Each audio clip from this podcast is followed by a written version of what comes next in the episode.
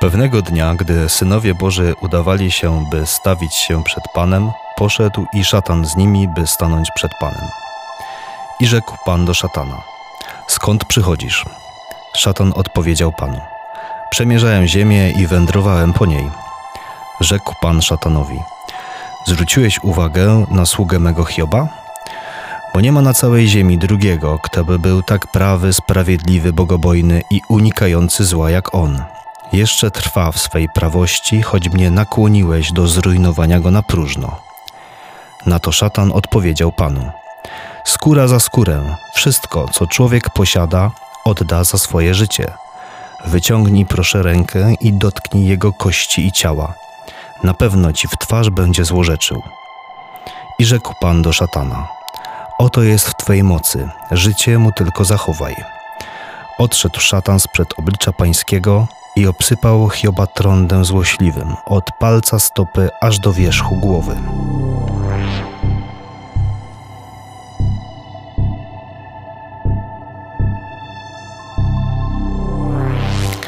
Spotkanie czwarte. Total pain.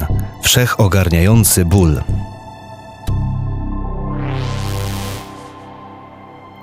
W naszych rekolekcyjnych zadumaniach nad Księgą Hioba literacka wizja jej autora przenosi nas dzisiaj ponownie w sfery nieba. Odbywa się tam drugie spotkanie synów Boga z Jahwe. Stawił się i szatan, by zdać sprawę z realizacji umowy. Pierwsza batalia Hioba z podszywającym się pod nieszczęśliwe wydarzenia szatanem wydaje się być wygraną przez nieszczęśnika. Wytrwał on w swej doskonałości, mimo że został poddany ciężkiej próbie i utrapiony dotkliwie. Myliłby się jednak ten, kto byłby już pewien ostatecznej klęski oskarżyciela. Zagęszczą się niebawem ciemności wokół Hioba. Szatan proponuje jeszcze cięższą próbę. Dotknięcie kości i ciała Hioba, bo jak twierdzi, wszystko, co człowiek posiada, odda za swoje życie. Będzie poruszał tkwiącym w ranie nożem, wyczekując, czy ból wreszcie doprowadzi Hioba do przeklinania Boga, czy zrzuci z siebie maskę pobożności i zbuntuje się przeciw Panu. W tę próbę szatan angażuje się osobiście. Dotyka Hioba chorobą, obsypuje złośliwym trądem od palca stopy aż do wierzchu głowy. Hioba zaczyna dręczyć przeszywający, głęboki ból w kościach, które nocą są jak rozpalony piec.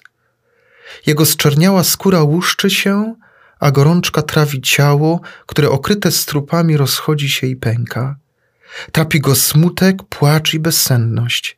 Jego oddech i ciało cuchnie. Psuje mu się wzrok i zęby.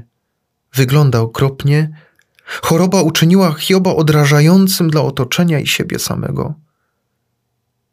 Czytelnika jednak znów szokuje postawa Hioba. Wręcz nierealny wydaje się jego spokój w obliczu dramatu cierpienia. Nawet teraz nie złorzeczy Bogu. Autor księgi zaznacza: w tym wszystkim Hiob nie zgrzeszył swymi ustami. Drogi rekolekcyjny słuchaczu, ilekroć mam mówić cokolwiek o cierpieniu, ogarnia mnie wielka nieśmiałość. Pytam siebie, czy ty, człowieku, masz jakiekolwiek pojęcie o cierpieniu? Czy masz prawo coś o nim mówić? A może powinieneś zamknąć swoje usta i milczeć w szacunku wobec tajemnicy cierpienia dla każdego człowieka innej?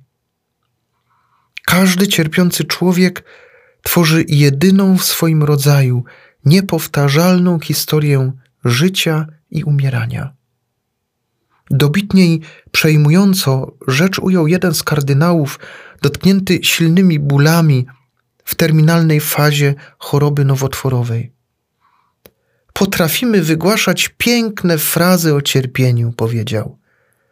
Ja sam z przejęciem nieraz się o nim wypowiadałem. Powiedzcie księżom, aby nic nie mówili na ten temat. My nie mamy pojęcia, czym jest cierpienie. Sam tego doświadczyłem. Mocne słowa. Jedno wydaje się pewne, to mianowicie, że współczesny człowiek cierpiący na wielu płaszczyznach to wciąż ten sam Hiob, który przed wiekami pełen zamętu i goryczy błagał Boga i człowieka o ukojenie. Mam świadomość, że być może moje słowa dochodzą teraz do uszu wielu osób, które leżą złożone bólem i cierpieniem. Nie potrafię dotknąć teraz waszej dłoni. Ale może razem z Hiobem posiedzimy z wami przez tę rekolekcyjną chwilę. Co zrobiłby teraz Hiob? On by chyba milczał.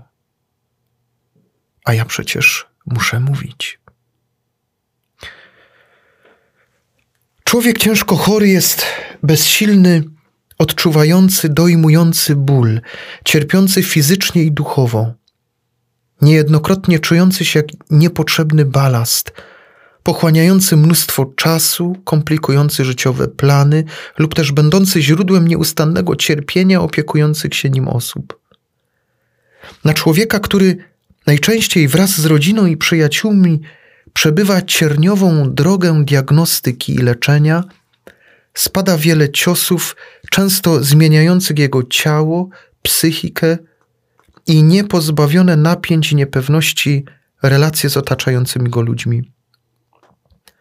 Total pain, totalny, wszechogarniający ból, wdziera się z ogromną siłą we wszelkie wymiary życia nie tylko samego chorego, ale i tych, którzy go kochają i wraz z nim cierpią. Chory dostrzega pogłębiającą się bezradność, lęki i rozpacz osób bliskich, wyczerpanych trudami opieki nad nim. To wszystko pogłębia jego cierpienie. Dotychczas wielu przyjaciół i znajomych odwiedzało go, zapraszało na spotkania. Odtąd, odkąd coraz bardziej widoczne są objawy choroby, znajomi odsuwają się, zaczynają znikać, niekoniecznie ze złej woli, czasem z lęku przed chorym, przed jego pytaniami, wyglądem, czy wreszcie z lęku przed samym sobą. Dręczy go poczucie odtrącenia, braku akceptacji, osamotnienia. Wreszcie środowisko domowe, rodzina, pozornie osłaniając chorego, pozbawia go autonomii. Wzrasta niepokój i poczucie bezsilności. I te dręczące pytania, jak długo jeszcze będę żył? Czy będę cierpiał? Czy moi bliscy poradzą sobie beze mnie? Co będzie po śmierci z moją duszą i ciałem? Bywa, że reaguje krzykiem, płaczem, złością, do agresji włącznie. Krzykiem jest cały czas, który go okrutnie pokaleczył. Krzyczy nie tylko obolałe ciało, krzyczy psychika i dusza. Człowiek ciężko chory, tak jak Hiob, bywa cierpliwy w całym tego słowa znaczeniu, pobożny i pokorny, przyjmujący przeznaczenie jako wolę Boga, ale bywa też kontestatorem, który się buntuje, odrzuca wszelkie wytłumaczenia swojego cierpienia i oskarżając wydaje się bluźnić samemu Bogu. To nie bluźnierstwo, to autentyczny krzyk wydarty bólowi, powie o cierpieniu Simone Weil. To lament, który jest językiem cierpienia.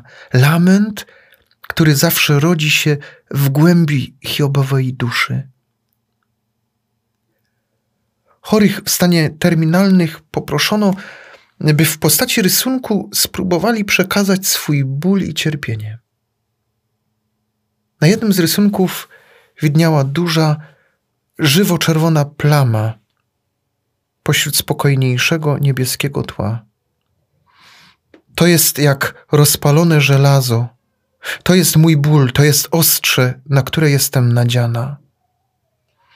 Kolejny rysunek składał się z kilku jaskrawych zygzaków i strzał, które miały oddawać odczucia pacjenta w chwili, w której koniecznie musi się poruszyć. To jakby mi ktoś gwoździe wbijał w żywe ciało. Jeszcze ktoś namalował bezładny stos ciemnych brył. Niektóre z nich były popękane i zmiażdżone. Czuję się jakbym był kupą niepotrzebnego złomu, powiedział autor tego rysunku. Po morzu płynie mała, samotna żaglówka, sama pośród bezkresu. To kolejny rysunek. Brzeg jest już blisko, widnieje na horyzoncie. Jaki on jednak jest, tego autor powiedzieć i narysować nie potrafi. Jedno wie, że nie jest on straszny, jego barwy są ciepłe i miękkie. Długa podróż, jaką przebywa chory, tam właśnie się kończy. Tym, co najbardziej pomaga choremu, zwłaszcza jeżeli dolega mu przewlekły ból, jest poczucie obecności osoby współczującej. Kiedy z fachowo ustawioną terapią przeciwbólową współdziała klimat uwagi, pogodnego wysłuchania, obecności przy chorym, najczęściej chory się uspokaja, a ból staje się łatwiejszy do zniesienia. Zwykła ludzka obecność, życzliwy uśmiech albo łzy, szczere współczucie, czasem słuchanie, dotyk lub kojące milczenie, to wszystko może się okazać niezwykle istotną pomocą. Warto po prostu spytać chorego, czy moglibyśmy coś dla niego zrobić. Może czegoś potrzebuje, aby poczuć się lepiej. Często fakt nadchodzącej śmierci wprawia nas w taką rozpacz, że zapominamy, że człowiek ten jeszcze żyje i nie utracił zdolności cieszenia się życiem. Może zechce posłuchać czytanej książki albo muzyki, a może spróbować jakiegoś specjalnego dania, może zapragnie skontaktować się z przyjacielem z dawnych lat albo spotkać się z osobą duchowną. Jeśli jesteś domownikiem, to możesz przynieść mu do pokoju rośliny, może nawet wspólnie pośpiewasz albo obejrzysz interesujące zdjęcia, a może po prostu będziesz przy nim, pocierając mu czule ręce i nogi, gładząc go po głowie lub plecach, kierując się przeczuciem, że przyniesie to ulgę. Nawet zwyczajne trzymanie ręki to doskonały sposób na przekazanie miłości, energii, spokoju. Nie ma większej energii terapeutycznej od miłości. Możesz po prostu siedzieć przy chorym w milczeniu, pełen spokoju i miłości, koncentrując swój umysł na medytacji czy modlitwie, sam próbując osiągnąć stan prawdziwego wyciszenia. Może masz, drogi słuchaczu, gdzieś w pobliżu taką cierpiącą osobę, która czeka na Twoją obecność. Podczas pisania rozdziału mojej pracy doktorskiej o nieuleczalnej chorobie umierał mój brat. Zmagał się z cierpieniem, z nowotworem. Przed śmiercią dałem mu przeczytać rękopis rozdziału. Bałem się pustych słów, słów rzucanych na wiatr. Chciałem wtedy i pragnę bardzo dzisiaj, aby z wielu zdań chociaż jedno było takie, które pokrzepi czyjeś cierpiące, hiobowe serce.